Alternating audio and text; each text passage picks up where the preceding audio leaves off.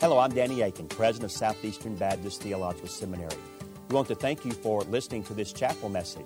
Our mission at Southeastern is to seek to glorify the Lord Jesus Christ by equipping students to serve the church and fulfill the Great Commission. We hope that you enjoy this chapel message and that you will visit our website. It's www.sebts.edu. There you can learn more about our school and what the Lord is doing here. We hope you enjoy the message. Thank you for being a part of what we're doing here. I'll offer just one correction here. First of all, I think this is the first time that I've actually had any advance notice I would be speaking in chapel in about two years.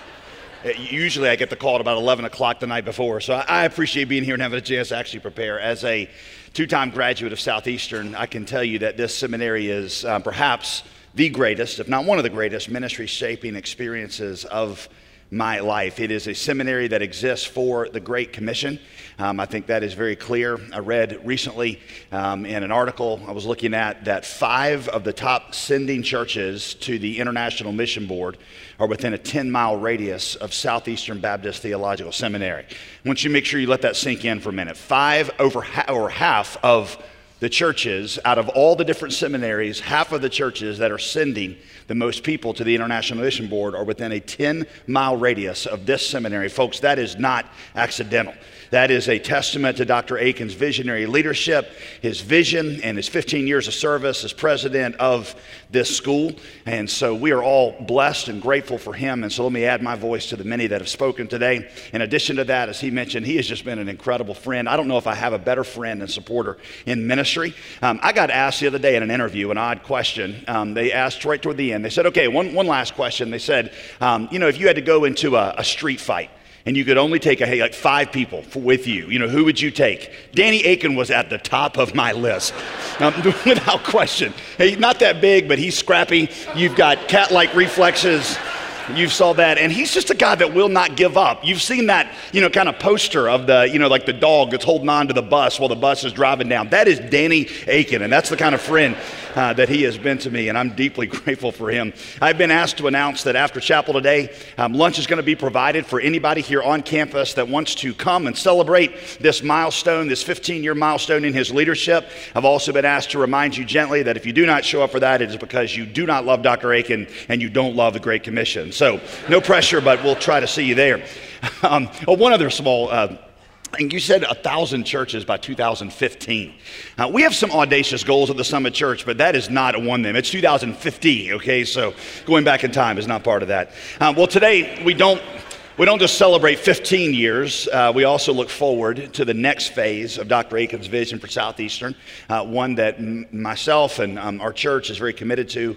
Um, his vision for Southeastern, the Southeastern family, family is today publicly launching For the Mission, which is a four year, $20.5 million campaign that will enable this school to be more strategic in advancing the gospel around the globe. And so I know that many of Southeastern's greatest supporters are here, and we know many of the people that love this seminary and so we're very excited to be a part of that. And Dr. Akin, we commit uh, on behalf of all Southeastern's uh, uh, um, faculty and alumni that we um, are going to join you in believing God for that great thing. Okay?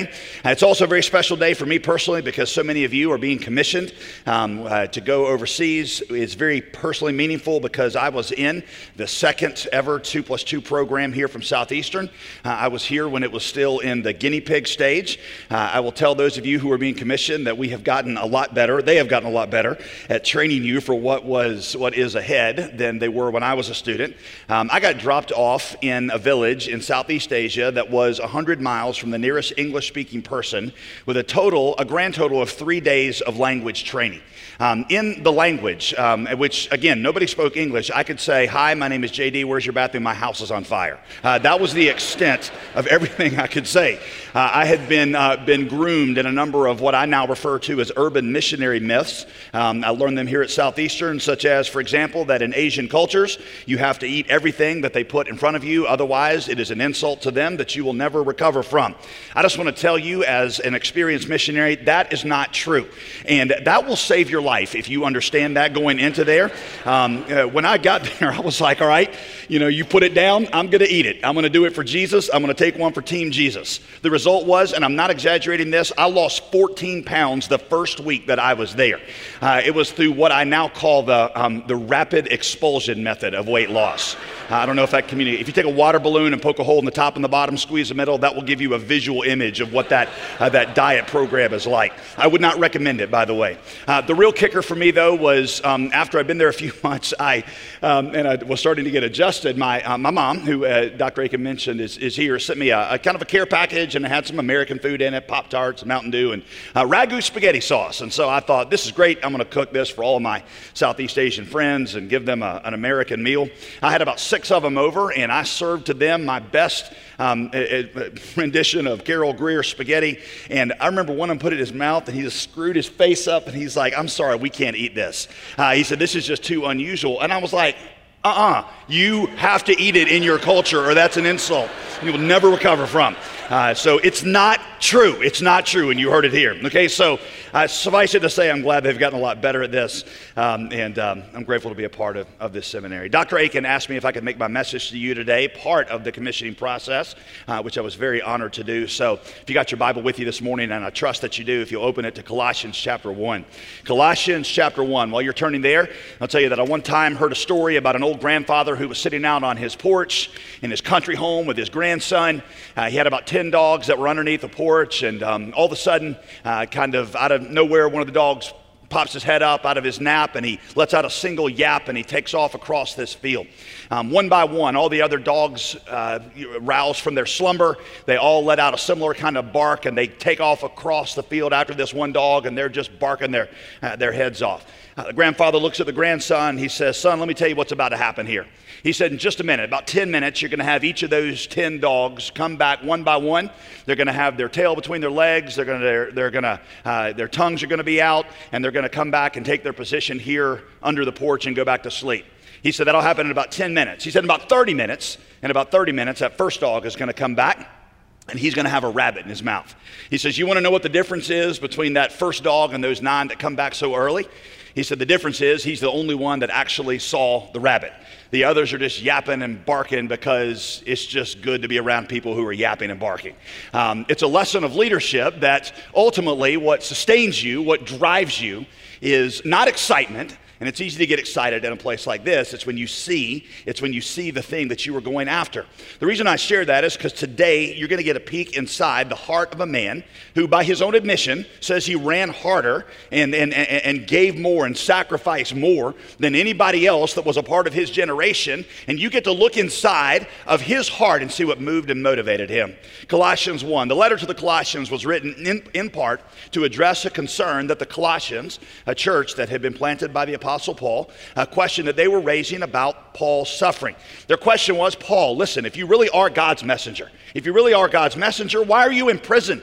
And doesn't that discourage you? How do you keep going? We don't understand. We don't understand why you would be this if you're God's man, and we also don't know what motivates you. Verses 24 through 29 of chapter 1 is Paul's answer to that question. Now, I'm just going to tell you, it is hard to put Paul's words here into a tight, little, concise outline because Paul, in my opinion, just starts throwing out things in kind of a stream of consciousness, explaining what moves and motivates him. Uh, it, so rather than presenting this passage to you in the form of an outline, uh, if I were a preaching genius and I had had the opportunity to take Jim Shaddix's class when I was here, but he wasn't here when I was here, I could probably do it. Uh, but I'm just not a preaching genius, and so I'm going to do something a little different. I'm just gonna just gonna kind of walk you through this passage. Imagine you're on one of those like big bus tours at one of these cities where you know you pull out of the station and then you stop and they point out something, and you drive another half mile, they point out something else, and it feels kind of random, and there's just a lot of cool stuff that you don't want to miss. That's kind of how I want to treat this passage. And then when we get to the end, as we get ready to pull back into the station, I'm going to give you some reflection questions based um, uh, on, on, on the passage that I think are really pertinent for us, particularly for those of you who are being commissioned. All right? All right, so here we go. Verse 24. Now, Paul says, I'm reading from the CSB, which is required of the SBC president I rejoice in my sufferings for you. All right, stop. I realize we just left the station, but uh, this is really, really confusing to the Colossians. And Paul knew it was going to be confusing, and it should be to you as well. You rejoice in your sufferings, Paul. I mean, I know that that sounds spiritual, but Paul, are you just so spiritual? Are you so spiritual that suffering just doesn't move you anymore? You know, that he was just so above it all and so into God that he didn't care about the trivial things like freedom or, or friendship or family or creature comforts. No, that's not what the case is. In fact, if any, that's a, a Buddhist approach to suffering that has kind of smuggled its way into Christian thinking. Paul loved people and he loved creature comforts just like the rest of us would. If anything, Paul's walk with Christ made him love these things more deeply, not less, because that's what happens when you become a Christian. You begin to see God's beauty in everything and you begin to love people more deeply. And so, if anything, it drives you to love these things even more. And so, it's not that Paul was so detached. It's just here's the thing joyful sacrifice is when you give up something you love for something you love even more. And Paul loved seeing people come to Christ even more than he loved his personal freedoms, even more than he loved his creature comforts. You see, you rejoice in suffering when what you are gaining through suffering is better than what you are, are giving up in suffering. And without that kind of love, without that kind of joy, you're never going to be able endure to endure in ministry. It is a joy that Paul knew came from, from knowing the joy that Jesus had when he had gone to the cross for Paul. And Paul said, if that's the joy that motivated Jesus, that, that for the joy that was set before him, he endured the cross, that's a joy that I can have for others. I've heard this process sometimes compared to childbirth. Before the birth of our first child, first of our four, people always told me, oh, oh, childbirth, it is so, so beautiful. I can tell you, having been present during four childbirths now, there ain't a lot of beautiful in the whole process itself. Honestly, it's kind of scary. I was like, when does the beautiful part start? Like, is this supposed to be happening? When does, how is this working? Who would go through all of this voluntarily? Who would call the process beautiful? Yet I know that almost every single mother in here would enthusiastically respond, I would. In fact, they would wave away the thought of their suffering and they would say to their child, If that's what it took to bring you into the world, then I rejoice in my suffering for your sake. It is totally and completely worth it. That's how Paul, that's what Paul said to the Colossians. This is how I feel about you spiritually. I rejoice in my suffering for you because of what I know it is producing in you.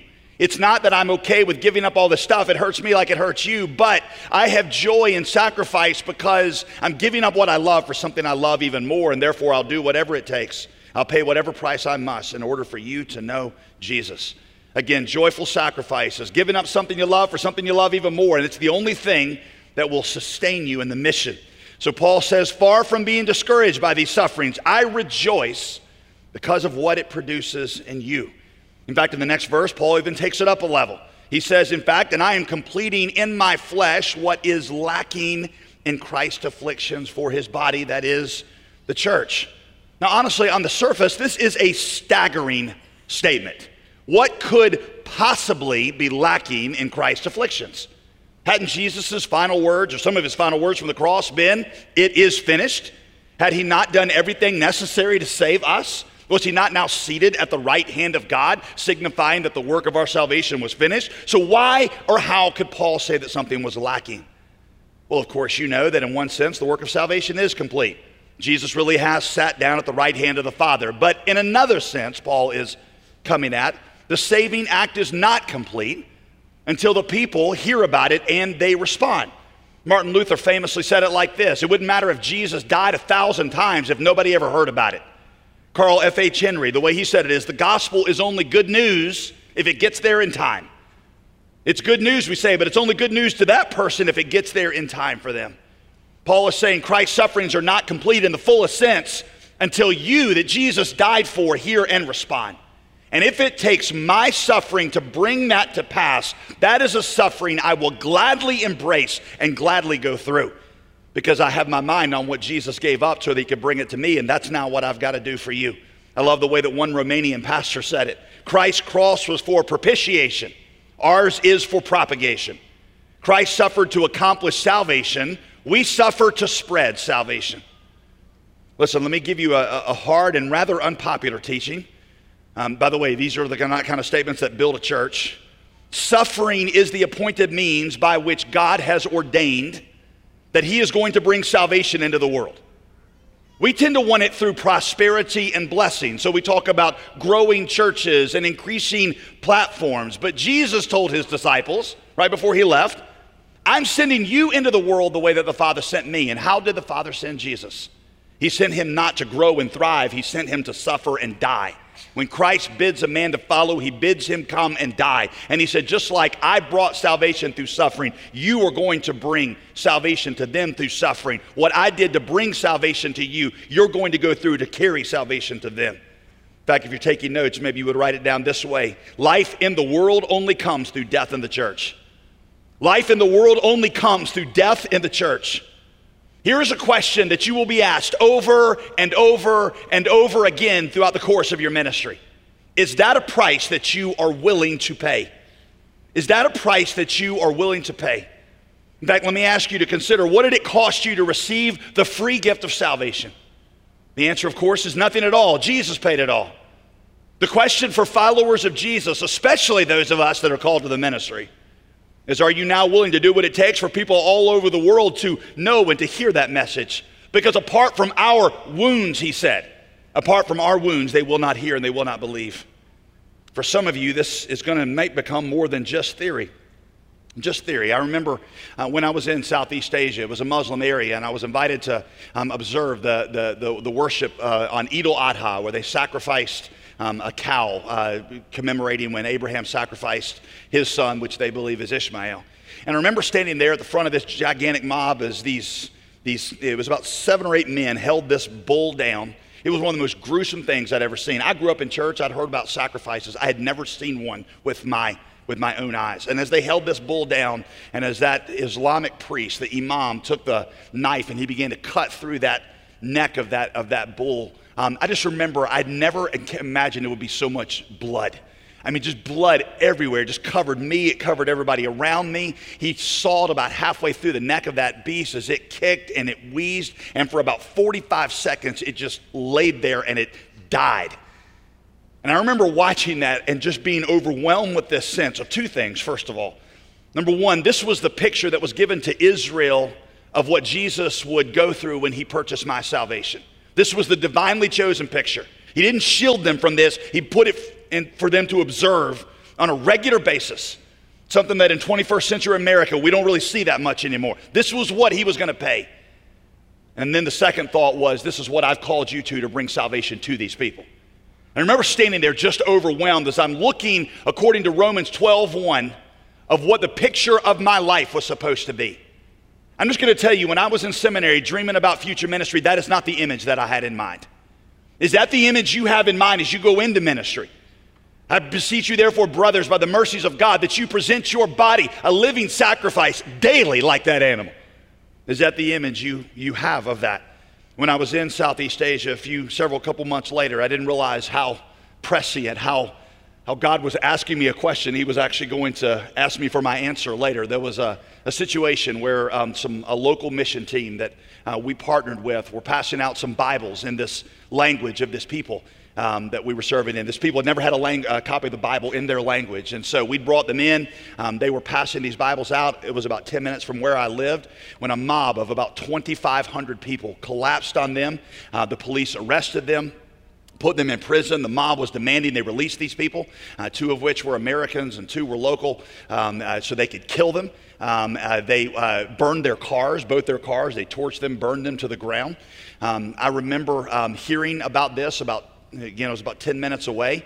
Um, uh, my neighbor, had it not been for my neighbor who was the mayor of the town, stepping in and telling this mob that they couldn't come for us either.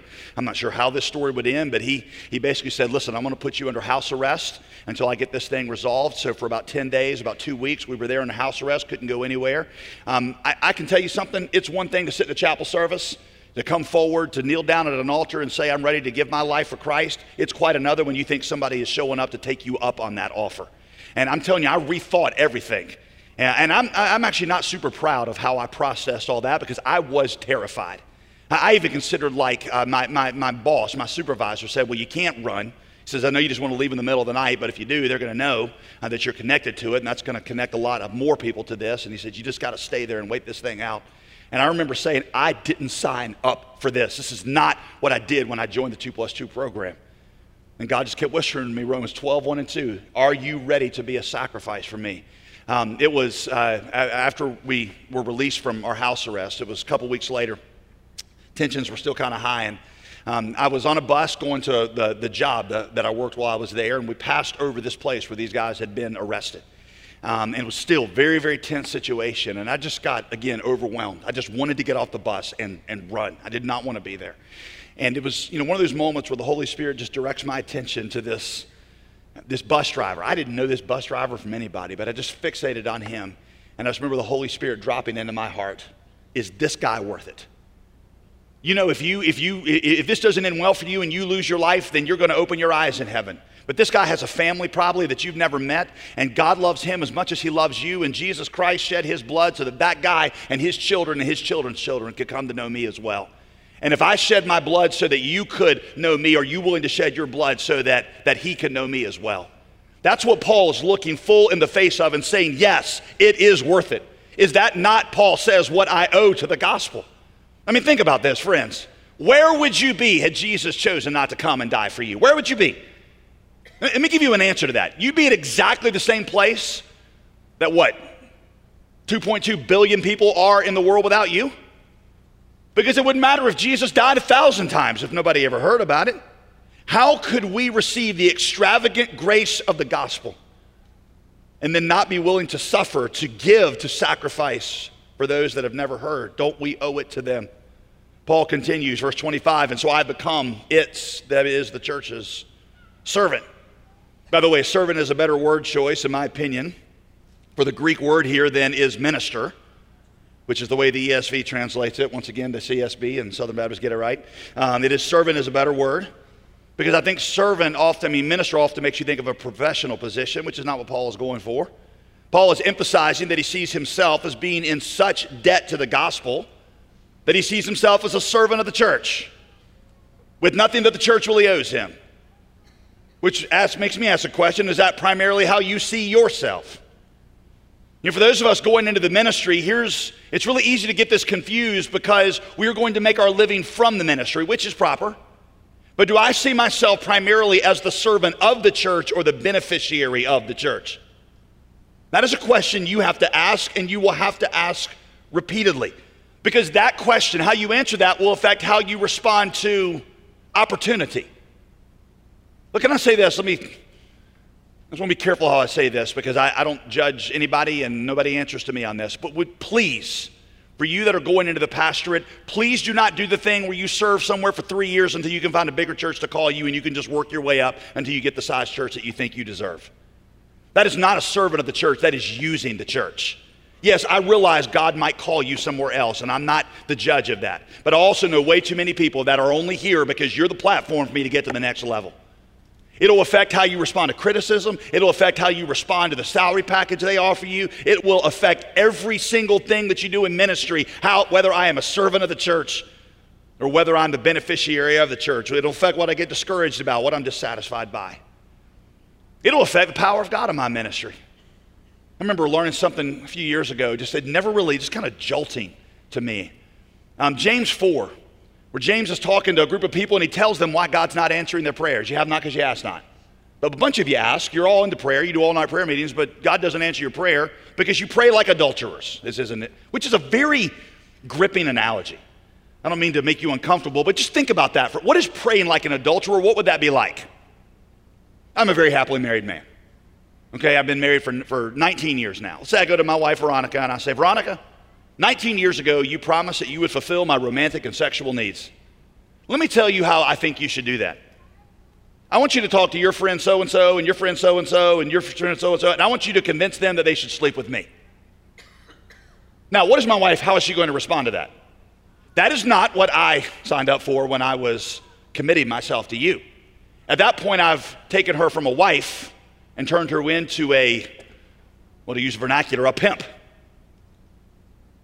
What James is saying, I believe in James chapter 4, is when you and I ask God to give us something so that we can find something in that thing that we should be finding in Him, we're praying like an adulterer. When we say, God, I need you to give me a big ministry, and you cloak it in the cloak it in the language of I'm doing this for the kingdom, but it's actually about you. You're no longer saying thy kingdom come, you're saying my kingdom come. And God would say, Why aren't you rejoicing in me? Why isn't, why isn't my calling, why isn't that your identity? Why isn't my presence? Why isn't that your joy? Why do you need a big church and for everybody to know your name in order for you to feel like you're satisfied? Aren't there things you promised? I promise that I will fulfill, fulfill in myself. You're praying like an adulterer because you're looking to find something in somebody else that you should be finding in me, and you're asking me to be the pimp that sets the whole thing up. Here's how it gets revealed um, you, you, you, you, you deal with jealousy. That's the, that's the easiest sign that you're not a servant of the church. And I'll just, just so we're all on the same page, I, am not past this. Man, I find myself constantly looking at other people and like, why did he get that opportunity? Why, why did his book sell like that? Why did he get put on that stage and not me? It, it happened, it was a defining moment. Um, it was about a decade ago now where I was praying for our city, uh, the, Raleigh Durham. And I was praying, y'all, that God would send a revival to this city like nothing that North Carolina had ever seen. I mean, the kind of things that when they're writing the book, history books 100 years from now, if Jesus hadn't come back, man, they talk about this revival. I'm like, God, send this awakening, send this revival. And this was one of those moments where the Holy Spirit, He doesn't speak audibly to me all the time, and this wasn't audible, but I knew that it was His voice. He said, okay, what if I say yes to that prayer? And what if I send an awakening like the triangle has never seen? But I don't use your church in that process. What if somebody else's church gets big and not yours? What if when the history book is written, they don't even ever mention you? You still you still want to pray this prayer? No, y'all, I know, I know the right answer. Oh, yes, Lord, you must increase and I must decrease. That, that might have been the right answer. That was not my answer. My answer was no. I want to be included in this process, and I suddenly realized in that moment that all these prayers that I've been saying, Thy kingdom come, what I'd really been saying is, is my kingdom come. John the Baptist understood this. You know, John chapter 3, he's got this defining moment in his ministry, doesn't he? Where everybody's starting to pay less attention to him and start paying more attention to Jesus, his cousin. Remember this? Remember how John responds? He, he responds with, He must increase, I must decrease. But then he gives an analogy that is just fascinating. He talks about the friends of the bridegroom. I, I know we don't do weddings the same way they did in those days, but I think this still applies. You know, the best man at a wedding, what's his job? Well, traditionally, his job is to make sure that the bride and groom get together safely. It all works. I've done a lot of weddings, so if many of you, you know that moment when all of a sudden the back doors open and there she stands in all her resplendent glory. What happens? Everybody pulls out their tissues and they, and they look at two places. Everybody loves this. It's cheesy and it makes me feel queasy every time. But they look at her and they look at him and look at her and look at him and see is he getting a tear? Is this marriage going to work? You know, they're going back and forth, all right? you know, looking at that. And she's always looking right at him, he always looking right at her. Now I want you to imagine that right here you get the best man, okay? This is Jesus, John's analogy. As their eyes are making contact, the groom and the bride, you see the best man suddenly lean out and kind of raise his eyebrows at her, wink at her, you know, starts, you know, trying to direct her attention away to himself. What is going to happen? Well, if the groom sees that, he's going to turn around and punch the best man in the throat. Right? Because he's not, he's supposed to be invisible at this point. And now he's redirecting the attention of the bride onto the friend of the bridegroom and not the groom. What John is saying is, how dare I in ministry desire an attention for myself when really the only thing that I should care about is what attention is going to Jesus? Jealousy is the sign that it's no longer about Jesus, it's about you. And Paul says, I'm a servant of the church, and if I got to spend time in prison so that you can be saved, and people are going to ruin my reputation and call me all kinds of names, that's okay. Because it's not been about me anyway. I'm the servant. According to God, what time am I supposed to be done? You know what? David Platt would preach for another 45 minutes, so you're going to give me another 10. All right? I am the servant. according to God's commission that was given to me for you. I love those phrases. Given to me for you to make the word of God fully known. The word commission there in context means individual assignment. Paul is saying it was given specifically to me, not to everybody, but to me for you. You see, God does not just have this great big global mission that He assigns to the church at large. He does. Every nation, people, you know, people, every, every group, He has that. But He also has an individual assignment a commission for you. He has a specific purpose for your time, your talents, and your treasures. in the, in the world, a commission for you. And it's the kind of thing where if you don't do it, it won't get done. Oh, this is totally silly, but in my research for this message, I, I stumbled across this, and I'm like, I have to share this. This is how we do sermon research. You ever seen those you had one job fails? You ever seen those? Here's some of my favorites. I, I found this picture. Isn't that fantastic? Like, like really? Like you can't look at that and tell that's not Batman? Um, or this one right there. Mm, close, close, not quite. Oh, this is my, one of my favorite ones. The Flat Earth Society has members all around the globe. You're like, somebody, that's an actual tweet. And this one, name here, name here. I, I pulled those pictures up because I thought that's kind of what Paul is saying in the kingdom of God is that you've got this kind of like your name here, your name here. There's some assignment in the body of Christ that has your name on it. One of the things I've realized is that not everything that comes from heaven has my name on it, but uh, there are a few things that do. And my job is in communion with the Holy Spirit to figure what, what that is for me. You can see the development in the Apostle Paul's life. You know, when Apostle Paul, Paul uh, when the Apostle Paul starts out in his ministry, he's debating Jews and he's you know doing this stuff over here, and he's, he's got a lot of things on his plate. But as he goes longer in ministry, by the end of Romans, Romans 15, remember what he says? I've determined now to only to preach Christ where he's never been named. God was narrowing the commission for him, and that's what Paul called it a, a stewardship. It's what God has given to me for you. That's the way the ESV translates that word, a stewardship. In fact, in Scripture, if you don't use your stewardship for the purposes God gave it to you for, God considers it stealing. Paul in Romans 1:14 called himself a debtor to the Romans. I'm under obligation to bring you the gospel. If not, I'm stealing from you. When you're in financial obligation to somebody else, your money is no longer yours to use as you see fit. Hey, bad news, you owe the credit card $100,000. Man, that first $2,000 you get in your paycheck, that belongs to them. You can no longer spend it the way you want. Paul says, I'm under obligation to people around the world who've never heard the gospel. Because I understand that God gave me this grace that I did not deserve, but He gave it to me for them, and I owe something to them. For me to receive this kind of grace and not give it is stealing. It's a commission given to me for you. God has called me to those groups of people. It reminds me of one of my favorite passages in the Old Testament where the prophet Micah discusses the same concept. Micah 6 8, He has shown to you, O man, what is good and what the Lord requires of you. This is, always, this is what I want to know, right? What, what do you want from me, God? Like, what is, what's the three things? Christian life in a nutshell to do justice, to love kindness, and to walk humbly with your God. To do justice. Justice for us typically means that we're being fair and we're not stealing. But see, in the Bible, just also means, listen, it's sort of a paradigm changer. In the Bible, just means that you are using what God gave you for the purposes God gave it to you for. It is unjust. That's the word that it uses. It is unjust, the Old Testament says in almost 200 different places, for those in positions of privilege not to leverage that privilege for those without it. That is not a matter of charity. In God's eyes, it's a matter of justice. Lostness and poverty around the world require something of us who are wealthy. And I know people in our churches, and I know especially seminary students, you're like, well, well I'm not wealthy. Listen, I have to teach this to our congregation. If you make $34,000 a year, you're in the top 1% worldwide. Top 1%. 5% of the world's population, less than 5%, lives in North America. 25% of the world's resources are here. Don't feel guilty about that. That's what the free enterprise system and limited government and accountable government does, and we want that for everybody. So don't feel guilty about the fact that all this wealth has been created here.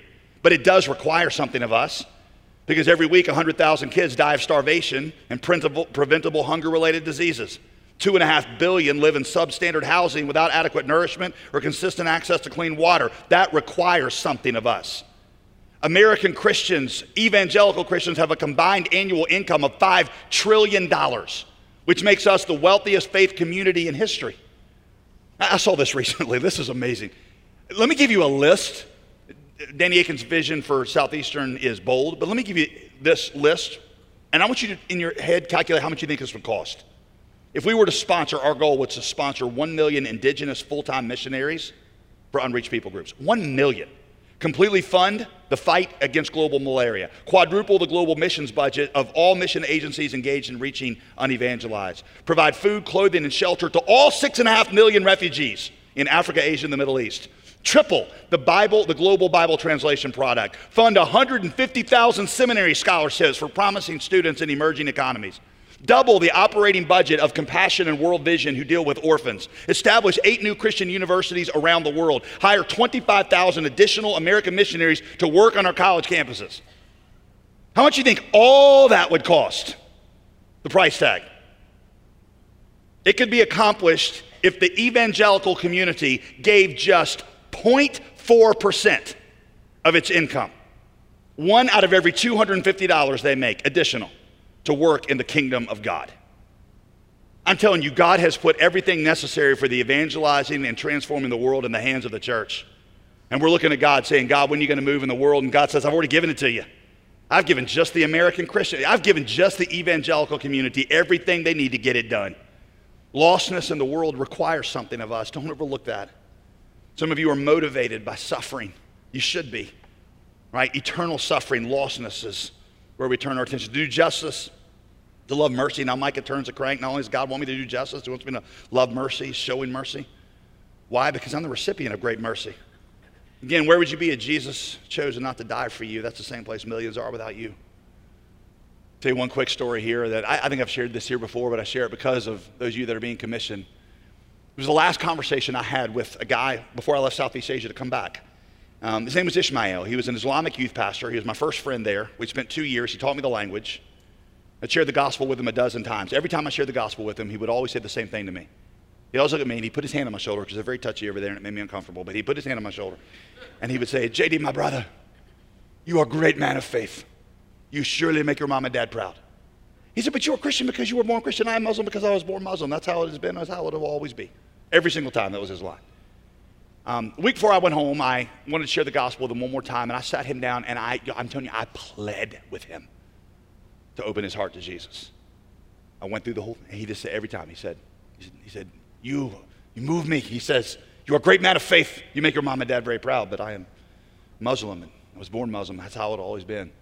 So we get to um, he, he lived about an hour from me at that point. I thought that was the last I'd ever see him. Day I left to come home, he shows up, and I could just tell something was like bothering him. And I'm like, Ishmael, you need to talk. I, I wasn't even expecting to see you today. He said, Yes, I need to talk. He takes me in the back, and we spent about an hour and a half that I didn't have. We spent an hour and a half as he just said, I need to tell you this. I don't know if you call it dream or he came speaking in his language. He's mimpi, vision. He said, in this vision, he said, I was, I was suddenly walking around my house, and suddenly in between my, my feet here, this road called the Jalan Lurus, which in their language means a straight and narrow way. It grew from my feet up into heaven. He said it went all the way up to heaven. And then his eyes got really big, and he said, And you were on it. He was so surprised, I was kind of offended. I was like, Literally, that's what I've been telling you for two years, man. And, and he says, You were on it. He said, and then he says, I watched you get all the way up to heaven's doors, and there was these big doors, and I thought that's where your journey ended because no one could get in these doors. He said, but somebody inside heaven knew who you were. They called your name. Then the doors opened. And you went in and the doors closed. He said, and my heart wanted to break. He said, because I wanted to go with you. He said, but I thought it was too late. He said, but then when I thought the dream was over, he said, the doors reopened and you came back down. And you walked all the way back down to my house and you reached out and you grabbed my hand and you pulled me onto your back and you carried me into Surga, into heaven with you. He said, his exact words, he says, at first, I think this was dream that come from eating strange fish. Ikan asing. He said, but I have many of those kinds of dreams. This is not dream. This is dream from Allah. Can you tell me what my dream means? Now, y'all had a lot of classes at Southeastern that I was very grateful for. Dream interpretation was not one of those classes. But I'm going to go ahead and tell you right now, you've heard it here. I knew exactly what to say in that moment. I was like, bro, you were so in luck. Dream interpretation is my spiritual gift, so sit down. and I'd love to tell you he became a Christian. He did not. Um, to my knowledge, to this day he is not. I've been back three times and tried to find him. His family, all of his family died in the tsunami in 2004. I knew that. He didn't die because he wrote me afterwards. By God's grace, one day, one day, I'll find him. But what he said to me next, he said he just, it was too much for him. It was too much, the, everything. He said, I know that, that what my dream means is that you were sent here by God to show me the way of salvation. He said, My brother, tomorrow or this afternoon, you go home and you are the only Christian I have ever known. Who will teach me the way of salvation? There's not a single person that we send out from the Summit Church that I don't think about Ishmael with. Because it's not fair that I'm the recipient of this kind of salvation and I not do something to take the gospel to Ishmael. When we talk about 2.2 billion people, I don't hear a stat. You shouldn't hear a stat. You need to think about individuals made in the image of God, like you're made in the image of God, that are going to hell for them is every bit the tragedy it would be for you. It's our commission. Not everything that comes from heaven has your name on it, but something does, which is the last phrase. To walk humbly with your God. Right? That's a relational dimension, right? What gave the ability, the church in Acts, the ability to transform the world was that there was a group of people without money or power that just listened to the Holy Spirit. And God put them in the right places at the right time. Poor people without money and influence just responding to the Holy Spirit. And because of that, they turned the world upside down. Without anybody in Congress, without any funds, without money, without book contracts or conferences, just people obeying the Holy Spirit. Listen, I, am going to give you something. I pray that you will interpret it correctly. The Holy Spirit shows up in the book of Acts 59 different times. In 36 of the 59, he is speaking. Now, I get it. I understand. Things are different in Acts. They're writing the Bible and they're apostles. I get that. But I'm sorry, you cannot convince me that the only book that God gave us with narrative stories about people following Jesus is filled with a bunch of stories of people whose experience have nothing in common with us. And that is just different back then. I don't know how he always speaks. It's a little frustrating for me because the New Testament, I mean, Acts doesn't really tell you. It just says he said, separate Barnabas and Saul for the work of the ministry. I'm like, well, how do you say it? Everybody get a text message? It appear on the screen? Everybody think the same thought at once, spelled out in the cheerio? I, I don't know. There might be some ambiguity about how he speaks, but there is no ambiguity that he speaks. And by the way, I'll say something else just to, in case you're not mad. Um, I read this thing in a missions journal recently that the denomination that does the best job mobilizing its people for mission per capita. I know you're like, it's us. We're awesome. That's what I thought. Well, it's Baptist, duh, we're Baptist. I mean, we got all the mission speakers, David Platt. Name them all, just go through them. David Platt, John Piper, they're all, Louis Giglio, they're all Baptists. I'm like, all right, it's going to be Baptist. Pentecostals. They said the emphasis in Pentecostal churches is what the Holy Spirit is calling you to. And this article said something very quickly that caught my attention. It says, evidently, being gift driven is even more empowering than being guilt driven. Because Baptists like to talk about the weightiness of the task and you leave overwhelmed with how much there is to do. Pentecostals walk out with this sense of this is what God is calling me to do. Yes, we need both, but there is a commission to walk humbly with God. I think that's all in, embedded in what Paul is saying when he says commissioned. So let me ask are you doing those three things? Are you fulfilling your commission? There's some other great stuff, but you know what? I know that you give me the time. I know you'd be gracious with it, but let's just say verses 26 to 28 are awesome. But we're just going to leave them where they are. All right? Because Paul talks about the mystery of what Christ in him. Okay, I'll say one last thing on that one then, and then we'll be done, I promise. Just real quick. I'm not going to go into the whole last thing there. Paul talks about the mystery of Christ. And it's a mystery, he says, that Christ would be a part of our lives. But I think when you read it, there's an implication of also the mystery is what it does in the church and what it does to people and the unity it creates and the generosity that it the bond it creates between people. And what Paul is saying is there's a mystery that we're stewards of that we go out and when we carry into the world, we're going into it as people who just put mystery on display, and people look at us and say, That's weird. There's no way to explain that. It reminded me of a story I read when actually I was with overseas with the 2 plus 2 program. The story, you may have known it, of, of William Borden. William Borden was a guy about your age heir to the Borden Milk Company, which back in the 1920s was a big deal. It was one of your big five. All of it was going to come to him. He resigned ownership and all of it, left to go be a missionary in Egypt, where everybody told him he was crazy. Wrote a series of things in a journal that is the reason we know a lot of this story, but been there, what, what less, than, less than three months when he contracted meningitis and died. Three months, died in Egypt. People asked him, one of his friends asked him if he would regretted this whole coming to Egypt thing. He couldn't even talk. He just wrote, uh, took out a pen and wrote two words that have become very famous in a journal. He just wrote, No regrets. He's buried, they say, in a very out of the way place in Cairo, very plain looking tombstone. Simply got his name and the dates of his short life. and one phrase.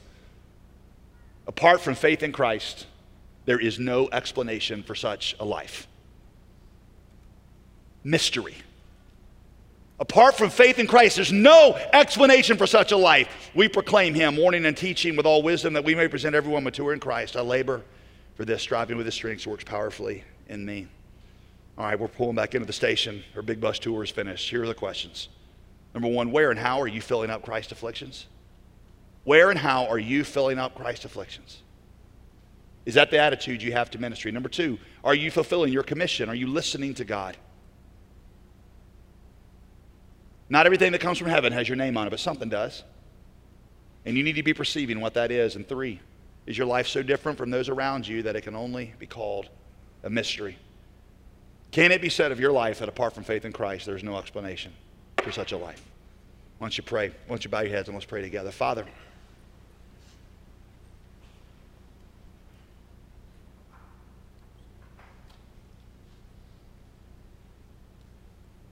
We're here because of a great sacrifice that, that you chosen not to die for us, which you could have chosen not to do. We'd be lost. Every breath I take, every friend I have, every creature comfort I enjoy, every moment I live outside of hell is a gift of grace I do not deserve. And I know that requires something of me. So, Father, I ask that you mold especially this group that is being commissioned that you mold them into servants, that you establish their individual commission, that you give them a love of sacrifice because of a love of people. God, I pray that they would do justice, love mercy, and walk humbly with their God. I pray in Jesus' name. Amen.